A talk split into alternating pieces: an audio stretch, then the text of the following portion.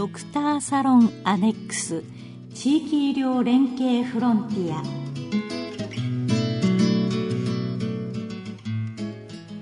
この番組は地域医療連携に焦点を当てた6回シリーズの特別番組です。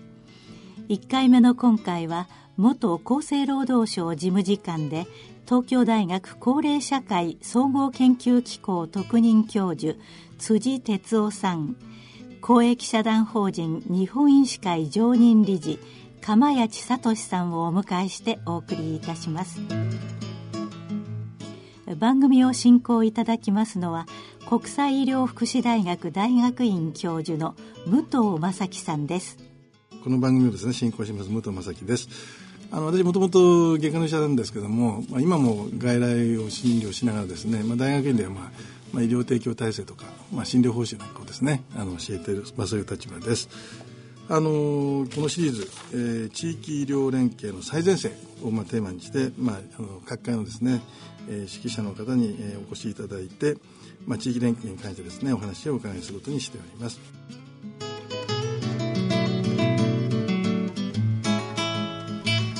ドクターサロンアネックス地域医療連携フロンティアこの番組は恐林製薬の提供でお送りいたします。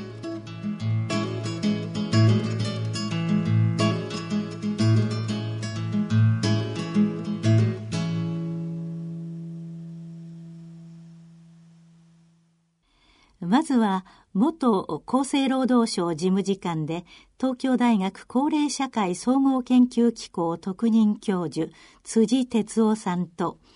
国際医療福祉大学大学院教授の武藤正樹さんとの対談の模様からお聞きいただきましょ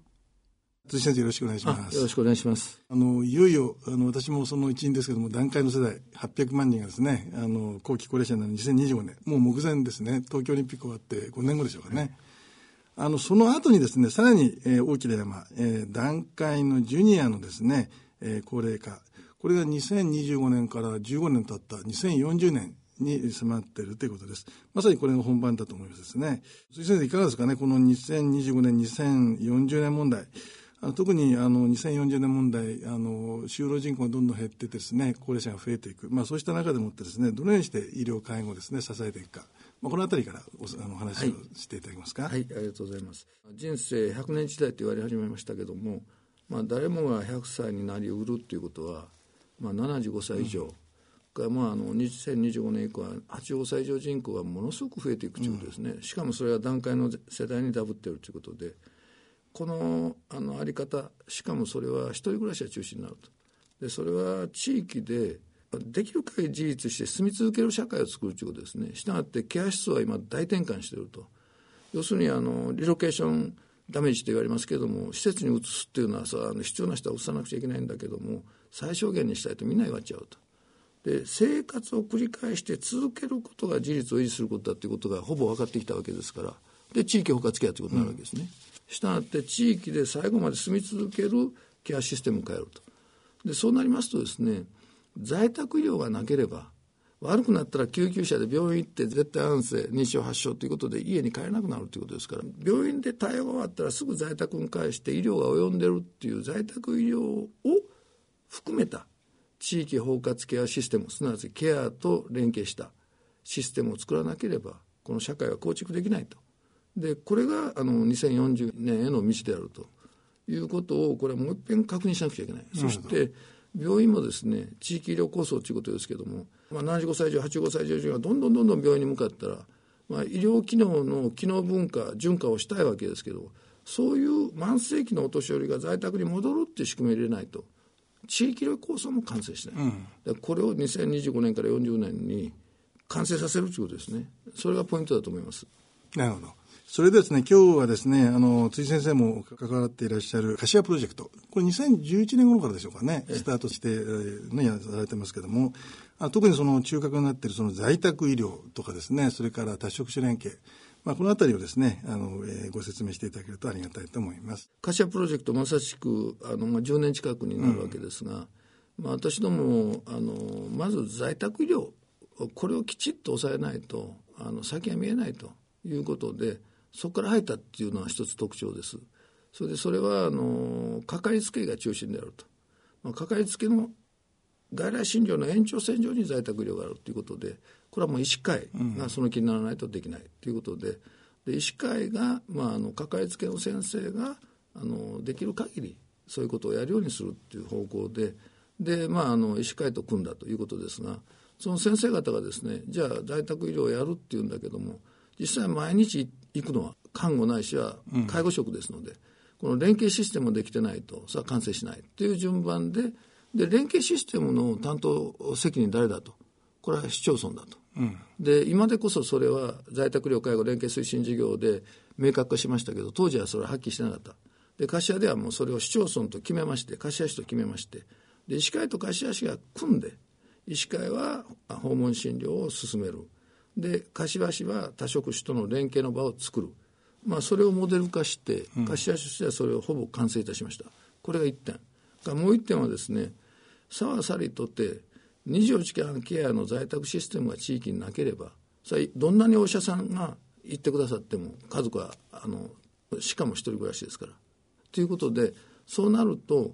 24時間ケアシステムを定着させないといかんと。そのコアは小規模多機能居宅介護といわれるサービスです。これは明らかです。で、しかしですね、そのうちに通いができなくなると。そうなると定期巡回随時訪問介護っていうものがそれにプラスする必要があると。でその過程でだんだん医療が必要になる。したがって訪問看護の24時間対応が必要だと。そして地域の医師会がきちっと作動するということになるわけですから医師会の体制と合わせまして今言った小規模多機能居宅介護随時訪問定期巡回が訪問看護がパッケージ化していくということですよ。ね、で柏ではそのパッケージのモデルを作りまして、うん、ほぼ、まあ、いわばあの地域を在宅医療付き介護施設に施設をしちゃうと。うんいうことでそのモデル化が、まあ、あの一応まず柏市ではできたというのがポイントでございます。うん、私も 今日も外来やってたんですけどね。やっぱり我々医者はそのあのクリニックの外来で診察することに慣れててですね。なかなかこう在宅へ出向くっていうその意識の転換が なかなかできませんですね。特にそれも24時間やらなきゃいけない。それから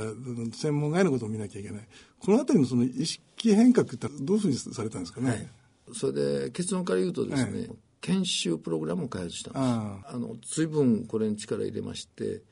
でまずですね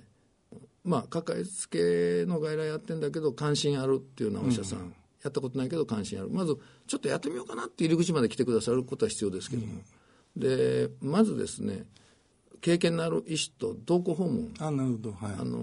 それからできたら看護かケアマネかそ多職種との同行訪問、うんこれをまず基本でであの先生方は医療についてはもう完全なエクスパートですから、うん、要するに呼吸を知ればいいわけです、うん、でそれがまずコアでそれまあ半日2回ぐらい入れましてそれを囲むように前と後にですね多職種のグループワークのプログラムを作ったんです。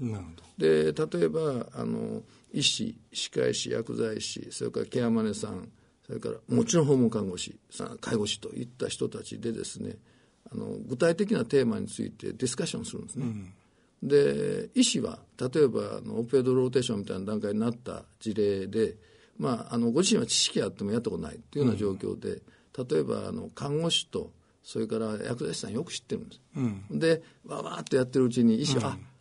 この人たちよく知ってるんだと組めばできるわと。なるほど。で、しかも医師はものすごいプライドが高いですから、うん、そんなものを勉強したら一発だっていう。で、バーンとジャンプアップするんですね。うん、でそういうようなあの仕組まれたプログラムを開発いたしまして、で、しかも現場も見てくると。でそういう形で、あの、医師の動機づけ研修ですね。これが、あの、成功いたしました。だから研修をやるたびに、本当に3人とか2人とか、うん、コツコツコツそのじゃあやってみようかと医師が増えてきたっていう過程を経たんですね。なるほどね。でそれがですね実は医師会と市役所が主催なんですね。したがって市役所の職員もそれをお手伝いしてるうちにだんだん分かってくる、うん、なるほど。どこにどんな人がいるとか、うん、あこれがコツかとかいう形で実は市役所がその過程で学んでそしてその延長線上で多職種連携協議会が動き始めた、うん、しかもそれは医師の主導で、で医師もファシリテート機能をそれで覚えるわけです。うん、最初はグループワークなんかやったことない。そうですよね。で、多職種もそこへ入ってきて、ファシリテート機能を覚えて、うん、そのファシリテーターがですね、今度は大きな、まあ、顔の見える関係会議っていう大グループワーク大会のコアになっていくと、まあ、こういうプロセスを経てだからこのプログラムの重要だとこれは柏プロジェクトの実はコアなんですね、あの実際、その役所の方もですね、これからのやっぱり変わらなくちゃいけなくてですね、どうしても縦割りで、あの健康医療部局とそれから介護福祉部局、えー、縦割り縦割りのですね、なかなかその連携が取れるんですけど、柏の場合はどういうふうにしてその役所が変わったんですかね？まあ柏の場合はやっぱりその研修プログラムのお手伝いをやると。いうところから入りまして、んそれで結局多職種のるつぼの中で自分が事務局になるところから覚えていくっていうところから入って、でやっぱり柏プロジェクトのコアは何かというと、市役所はもうそれを組織にしたんです。そこへ増員して人を入れた。うん。だからその在宅医療を含む多職種連携を自分のあの仕事にするんだというポストをバンと作って今それは川一つになってるわけですね、だからやっぱり役所が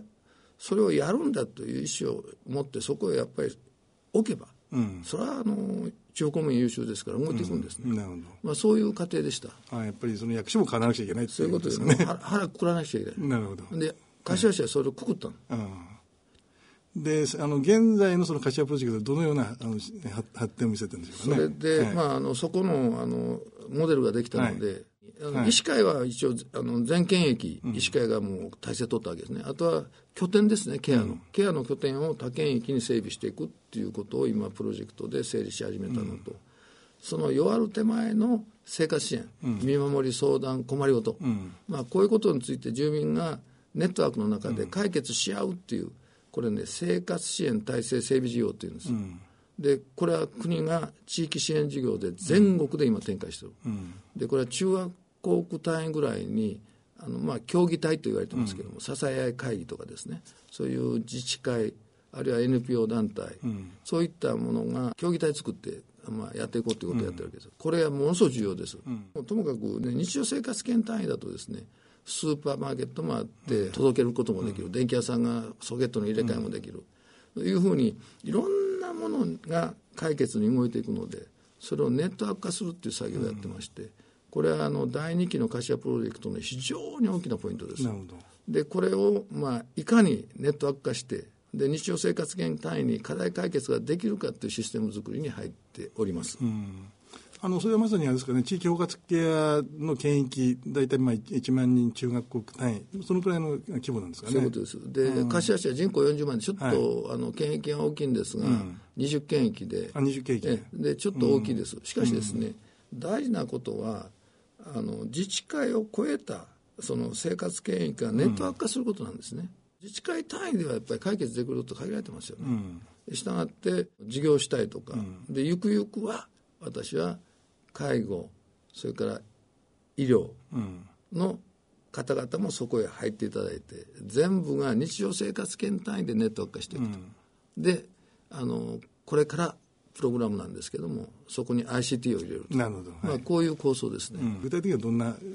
それで例えばですよ、まあ課題解決しようということでですね、困ったことあるって言って、誰かがその電話を取ってど誰かに連絡してなんてやったら倒れますよね。したがって ICT で結んでですねそれであのコンシェルジュって人を何人か置いて、でそれが出てきてあ話を聞いたらパンとすぐ「あこれあの人に移します」と、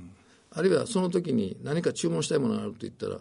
あのずーっとリスト見てもらって「あそれ押す?」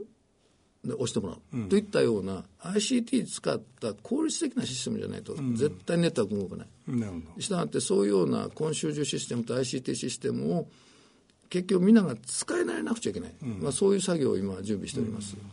あ多分そのコンシェルジュはおそらく AI が、あれでしょうかね。あの将来は優先順位とかそういうことをやる、しかしですね、高齢者は ICT リテラシーが低いので、基本的には人の顔がその ICT に出てこないと動かない、そういうシステムです、そうした生活の基盤から、そこにさらに、そのあれですかね、医療や介護がということ相乗りしてでくるっていう。これはあの2040年論はテクノロジーということはもう自明の理なので。あの私は一番大きな課題はですね一人暮らしの認知症になる、で一人暮らしの認知症が弱りていく過程でいかに地域でメンテナンスするかということが課題になると、これは ICT システムにあのセンサー、AI それからコミュニケーションロベット、これがきちっと入って地域全体が、まあ、あのいわゆる施設の部屋のようにすると。いうことじゃないと完成しないだろうと私は考えております。なるほどね。柏モデルでもって今その拠点を展開されてるって言いますよ。拠点っていうのはあの例のあれですか？あのあの拠点型鎖工住みたいなああいう施設系です。か、ね、それでですね、はい、あの最終的には鎖工住はあんまりいらないと、はい、あなるほど。はい。だけどちょっと最初はやっぱり鎖工住に組み合わせた方が導入しやすいんで、鎖工住の1階に入れてるんですけども、うん、やっぱり小規模多機能と定期巡回とそれから訪問看護、うん、これはパッケージになるということです、うん、これが要するに縦割りでそうやったものをパッケージにしていかないと、地域は途中で何かなかったらそこで切れますから、その拠点をパッケージの拠点を各地域にレイアウトしていくということだと思います。実際あの小規模多機能やその定期巡回なかなかその単体ではなかなかですね経営がうまくいかない。こともありますからそれをやっぱりパッケージ化することで規模のメリットが出てくるということです。ということは、はい、保健者たる市町村が政策的にそっちへ向かうという保健者意識がいるわけです、うん、そこが今権限もバラバラで、うん、場合によっては県がどんどん指定しちゃうとかね、うん、まあ、そういうことで制度的な見直しも必要ですね。その他今、えーと、話題になっている柏モデルの最近はどどのような？でまあ一つはやっぱり訪問看護ステーションと、はい、まあ、医師会の開業医さんとの関係性ですね、でまあ、地域を、まあ、あの在宅療養付きの施設にするということはですね、まあ、あの病院は医師とナースがベースであるように、うん、ナースが絶対に必要でですね基本的には医師はファーストコールはナースが受けてでナースが本当に医師が必要と判断した時に、医師が動くというふうにすればかなり効率化する、うん、でその関係性を医師会と訪問看護ステーション連絡会の間で話し合っていくと、うん、あのその行き着く果てはですね訪問看護ステーションのこれはまああの柏ではそういう方向がいいねって私は言ってるんですけども、やっぱり大規模化、うん、要するにある程度あの拠点化していくと、うん、規模は小さいと合理的な参考体制が取れませんので、やっぱり人は得られないですよ、で合理的な規模で働きやすいから訪問看護師が増えるわけで、そうなるとあの訪問看護ステーションを集約していくと。でこれはあのご了承でできるもんじゃないですけどそういうふうに誘導していくと、うん、まあ、こういう政策が非常に大きなポイントですね。なるほどね。あの今あの、えっと、在宅におけるですねあの特定行為の看護師さんこれを今増やそうというふうにして、ね、あのあの言っておりますけどもどうですか？特定行為の看護師さん在宅ではあの非常に必要だと思うんですがいかがいかがでしょうかね？いやいいと思います、はい、それでやっぱり医師にとってはですね、ね本当に重要な情報がパンと集まって、うん、医師の究極のいわば意義は、うん、判断と責任ですよね。右向くか左向くか。このポイントはこれだ。と、うん、これはもう絶対に自身しかできないことでとなるとやっぱり優秀な特定看護師が特にあの慢性系の、まあ、病状に対するですね看護師が医師と。組むと、でそういう形で医師が真に地域に貢献できるようになると私は考えております。なるほど。あとあの薬局との連携も今あの非常にかかりつけ薬局そして医師とのですね連携これも先ほど言われてますけどもこれどうでしょうかね？柏の場合どういかがですかね？いや柏の場合もそれは実はこれからです、はい、でもちろん非常に優秀な薬局薬剤師がいらっしゃって、うん、柏プロジェクトで大きな役割を占めています、しかしながらですねやっぱり薬局の動きは全国的にもそうだと思うんだけど、うん、やっぱり弱いように思うんですね、うん。でなぜかと。病院の薬剤師さんだけは患者の病態を見ながらあの服薬指導あるいはさまざまな判断をすると。だけど薬局の薬剤師さんは病態をパッケージで見てないわけです、うん、したがってですねまず訪問服薬指導をやると、うん、その決意を固めてですね地域に出ていくと薬局を育てないと、やっぱりなかなか薬局は進まない。ね、しかしそれがしんどいって言ってる方が多いんだとすれば、そこを変えなくちゃいけない、うん、というのは私のもう究極の結論です。なるほどあと大事なパートナーとしてあの栄養士さんがですね非常に重要だと思います。あのえっと、もう地域のその栄養問題ってですねこれほどなんて言いますか、えー、大事な問題がなかなかこう見過ごされてるんじゃないかと思いますけども。全くその通り。でしょうかね。全くその通り。それでまず入り口から言うとですね、うん。航空機能ですよ、はい、したがって歯科医師と歯科衛生士さんがですねあの要介護者っていうのは航空機能に必ずと言っていいぐらい、あの課題がありますので、うん、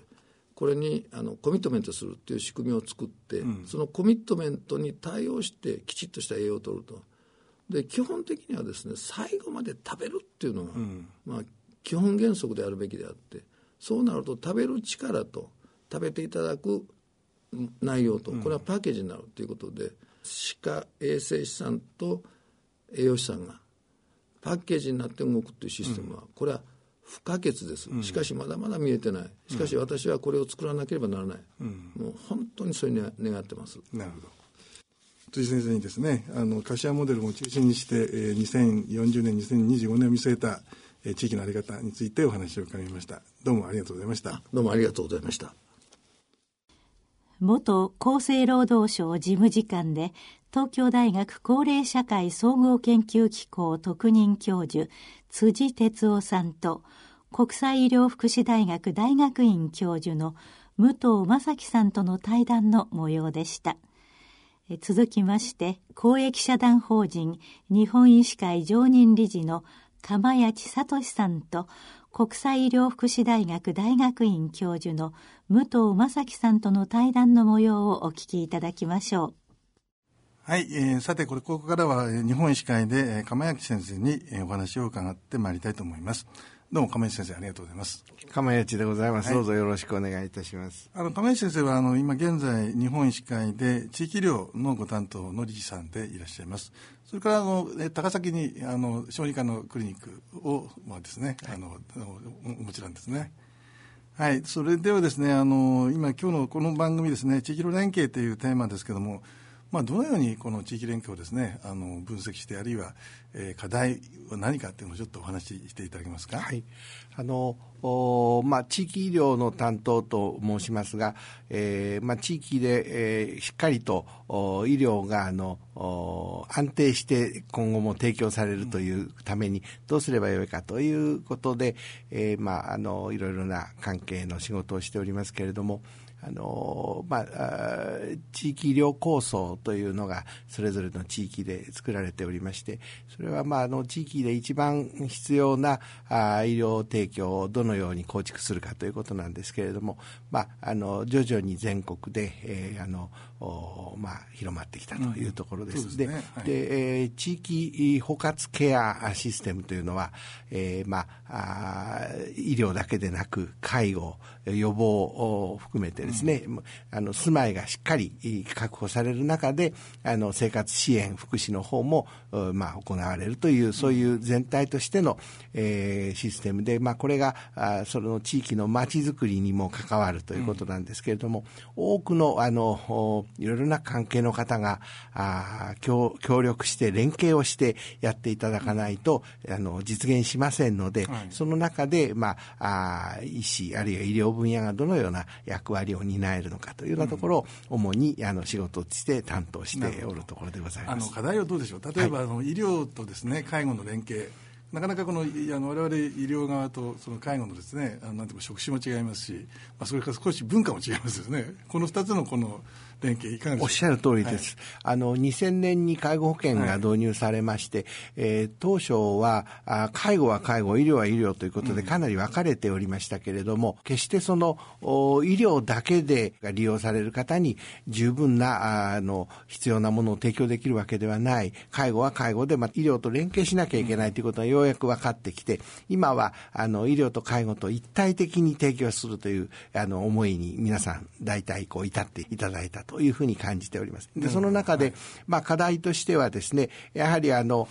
今ご指摘のように少し文化が違うという面もありますので、そのあたりはしっかりすり合わせながらやっていくということで、あの、一時に比べると随分連携がうまく取れてきているように感じております。なるほど。はい確かあの、ね、前回の同時改定の時にもですねあの診療報酬側と介護報酬側でもって事前にすり合わせをされましたですね。おっしゃる通りで、それはあのとても画期的なことだったというふうに思います。はい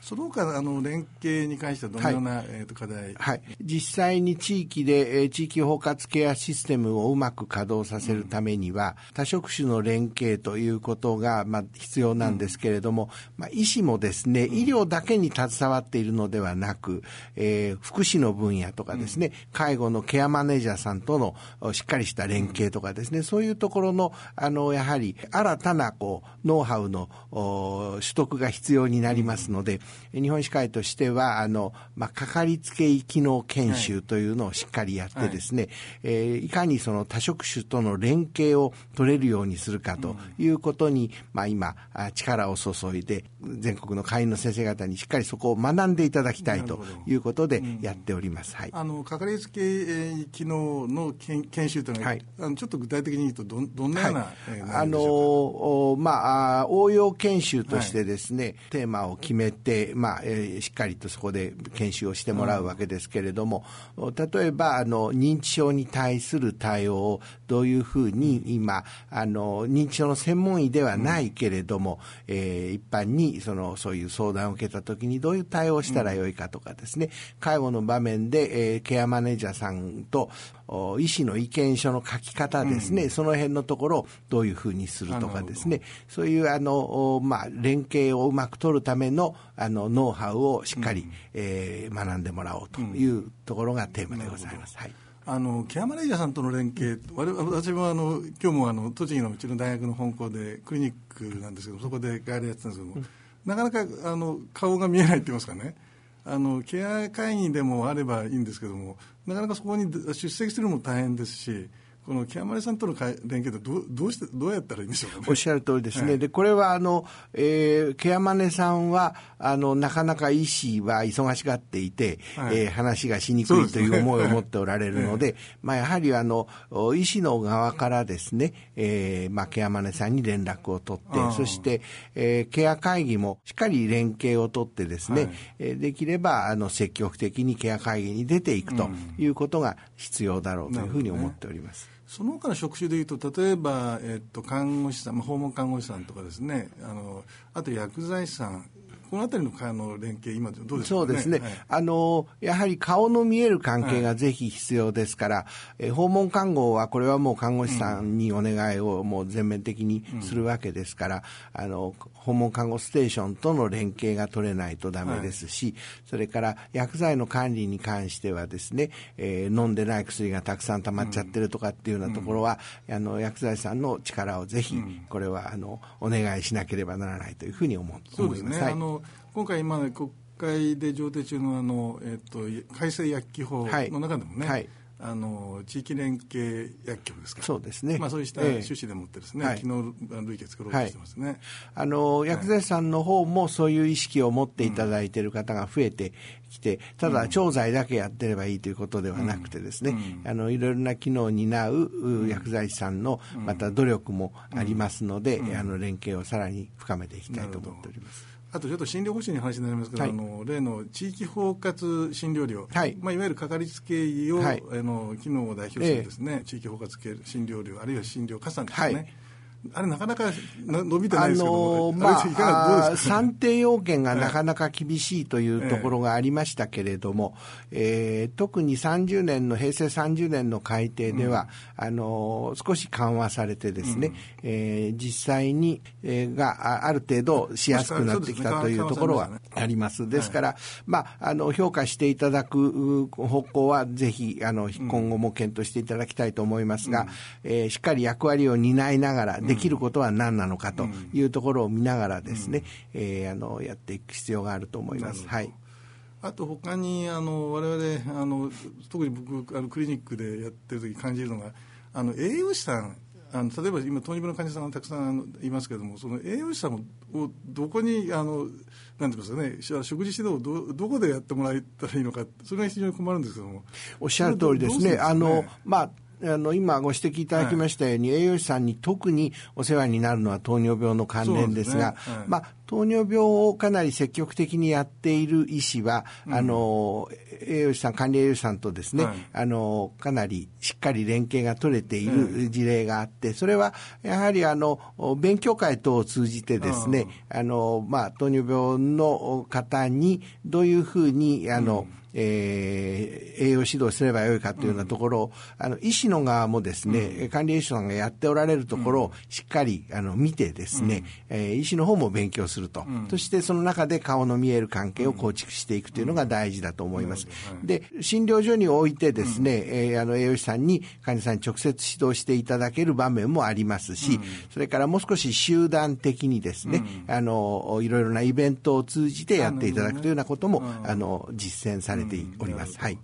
それからあと、病診連携って言いますかね、病院のその専門医とのその連携、これだいぶ昔と違ってあのですねあの例えばタイタイマイケアカンファレンスに出席するとかいろいろなあのあの仕組みができてきました。これはどうどうですかね、はい、あのそこも非常に大事なところで、はい、あのえー、かかりつけ医の、まあ、機能研修の中でですねかかりつけ医っていうのはどういう、うん、まあ、あ人を目指しているかというとやはりあの最新のあの医学知識に、まあ、精通するというか、まあ、一生懸命勉強するということと、そして必要に応じてですね、専門のあの医師、あるいは専門の医療機関にしっかりこうつなげることができるというのが、かかりつけ医の非常に大事な役割ですので、えそこはあの日頃から連携を取るように努力しなければいけないと思っておりますが、だいぶ役割分担がうまくできてきてですね、うまくいってきているように思います。で、もともと日本の場合には、自分の専門の分野というのをそれぞれ持ちながら、うん、まあ、病院を中心にそれに携わってきているわけですけども、地域でまた医療に貢献するためには、専門はまあ持ちながらも、もっと幅広くやらないとダメですから、あの、幅広く全体的に、あるいは全人的に見られるというところは、あの、えー、開業、まあ、診療所をやって、やりながら身につけなければいけない部分なので、そのための研修をしっかりやるというのが、あの、かかりつけ機能の中にも大いに入っているところでございます。はい。あと、あの、今おっしゃったように、あの、日本の、あの、まあ、会員の先生って非常に専門性が高いですよね。はい。ですからその心身連携でお互いのその専門を生かし合うっていうそういうそういうこともですよね。あのそれもとても大事なところで、はい、やはり医師会にあの入っていただいてですね、はい、自分はこういうところをずっとやってきたんだというところを、うん、あの幅広くあの会員の他の分野の方に知ってもらってですねで、ね、この部分だったらば彼にちょっと相談してみようというふうな話ができるようになることが医師会のとても大事な役目だと思っております。ありがとうございます。あと行政との関わりですけどね、はい、あの今あの医療介護連携推進事業等でさまざまなその、ね、自治体とのあの関わりもあの多いですけどもこれに関してはどうですか？これもとても大事な点でですね、はい、やはりあの自治体の方も、うん、まあ、医師といろいろこう打ち合わせるとかっていうことにですね、うん、あの少しこう遠慮なさるところもありますが、はい、医師の側から積極的に行政の担当の方にお話をしてですね、うん、そしてあのやっていかなければいけない。でこのためにはやっぱり医師会がしっかり役割を担って、行政の方と顔の見える関係をいつも作っておくということが必要だろうと思います。はい、それではですね、あの亀井先生の方から、えー、最後に、えー、皆さんにお伝えしていただきたいですね、メッセージを、はい、一言お願いしたいありがとうございます。あのおせっかくの機会ですので、今あの ACP アドバンスケアプランニング、えー、まああの略あの日本語としては人生会議という名前で、えー、国民の皆さんあるいは関係者に幅広く周知していただきたいというところが今あの課題で出てきているわけですが、これはあのあまりこう大冗談に構えていくというよりも日頃からあのまあかかりつけ医と患者さんあるいはご家族との関係をしっかり作っていく中で、この方は人生の最終段階でどういうふうな医療やケアを求めておられるかということを、あの、医療従事者がしっかり把握して、そしてお話をしながらできれば、あその相談の結果を文章に残していくということが大事だろうと思うんですけども、あの、一つぜひ申し上げたいのは、えー、ご自身のあの状況、あるいは病気の様子によっては、お考えが変わわってくる場合がしばしばあるので、これはあの一度決めたら変えられないというものではなく、ご相談をしながら、あの適宜修正していくということが非常に大事で、そのことによって、えー、一番ご本人の納得なさるふさわしい形のものに、まあ、あの、直していくということが必要だと思います。これを、あの、ぜひ普及させていきたいというのが、あの、医師会の強い願いでございます。繰り返し行うっていうことが大事です、ね、おっしゃる通りだと思います。ありがとうございます。どうぞよろしくお願い申し上げます。ありがとうございました。あの今日は、えー、釜谷先生にお話聞きました。あの地域連携今後ともですね、はい、医師会として進めていっていただければと思います。どうもありがとうございました。公益社団法人日本医師会常任理事釜谷千聡さんと国際医療福祉大学大学院教授の武藤正樹さんとの対談の模様をお聞きいただきましたドクターサロンアネックス地域医療連携フロンティア。今回はゲストに元厚生労働省事務次官で東京大学高齢社会総合研究機構特任教授辻哲夫さん公益社団法人日本医師会常任理事釜谷地聡さんをお迎えしてお送りいたしました。番組の進行役は国際医療福祉大学大学院教授の武藤正樹さんでした。番組では皆様からのご意見ご感想をお待ちいたしております。宛先を申し上げます。郵便の方は郵便番号105-8565ラジオ日経ドクターサロンアネックス係まで。郵便番号8565ラジオ日経ドクターサロンアネックス係まで。または番組ホームページの右の欄にある番組宛てメール送信フォームから送信いただけます。この番組は聞き逃しをされた方もう一度聞きたいという方のためにポッドキャストでの音声配信をしています。詳しくはラジオ日経の番組ホームページでご確認ください。なおオンデマンド配信では関連するデータ画像をご覧いただきながら番組をお聞きいただくことができます。ぜひこちらへもアクセスしてください。ドクターサロンアネックス地域医療連携フロンティア。この番組は恐林製薬の提供でお送りいたしました。